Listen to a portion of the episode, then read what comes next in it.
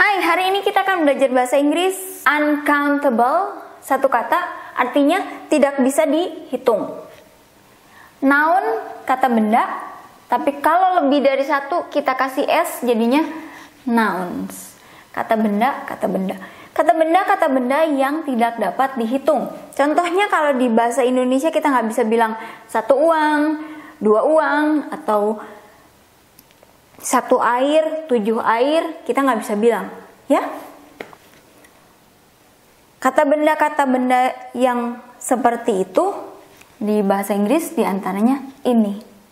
Peraturannya ialah kalau kita pakai kata benda salah satu dari sini, nanti ketika di dalam kalimat kita harus pakai kata kerja atau bahasa Inggrisnya verb, kita harus pakai bentukan yang khusus untuk kata benda single atau kata benda tunggal.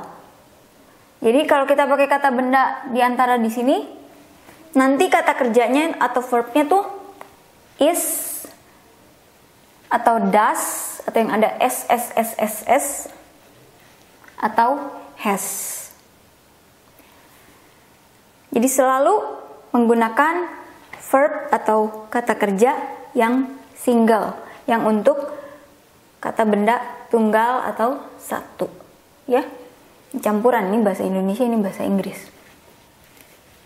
Jadi is atau does atau has. Kalau pakai kata benda di sini. Tapi walaupun nanti si kata kerjanya atau si verbnya kita pakai is atau does atau has kita gak bisa kasih e atau an untuk bilang satu atau sebuah atau satu dari kata benda di sini. Nggak bisa. Walaupun nanti kata kerjanya atau verbnya pakai is atau does atau has tapi nggak pernah bisa kita taruh e atau kita taruh an di depan kata benda di sini ya. Atau kalau misalnya mau kita buat jadi jamak atau banyak kita juga nggak bisa kasih tambahan s di belakangnya kalau ini noun kata benda, kita mau bilang kata benda kata benda kita bisa kasih s nouns. Tapi kalau di sini kita mau bikin jadi banyak istilahnya atau lebih dari satu, kita nggak bisa kasih s di belakangnya. Ya. Peraturannya seperti itu. Sekarang kita lihat dulu kata-kata yang saya salahnya itu selalu kasih S di belakangnya. Itu salah satu kesalahan dari saya yang sering saya buat dengan kata-kata di sini.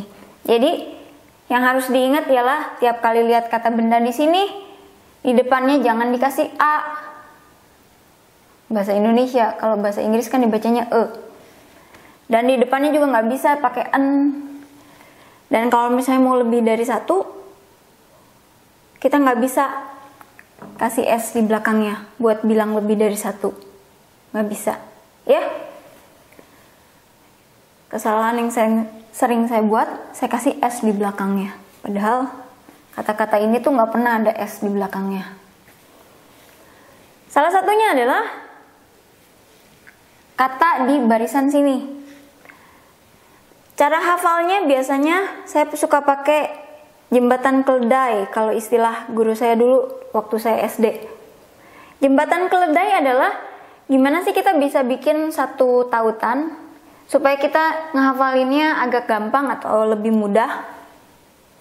Jadi pakai logika atau pakai sesuai dengan pemikiran kita sendiri sih sebetulnya ya. Kalau saya di sini daripada kita campur aduk, kata-katanya terus jadi pusing sendiri. Jadi saya kelompok-kelompokkan di sini sesuai dengan pemikiran saya sendiri. Kalau misalnya nanti mau bikin sesuai pemikiran sendiri yang beda dari sini, ya terserah juga, ya. Tapi kalau di sini saya buat versi saya sendiri. Di sini saya membayangkan sebagai sebuah skenario furniture.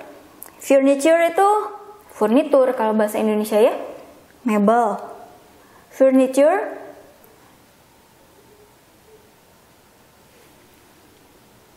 Jangan lupa nggak pakai S ya. furniture. Jadi ceritanya saya lagi di furniture atau di mebel.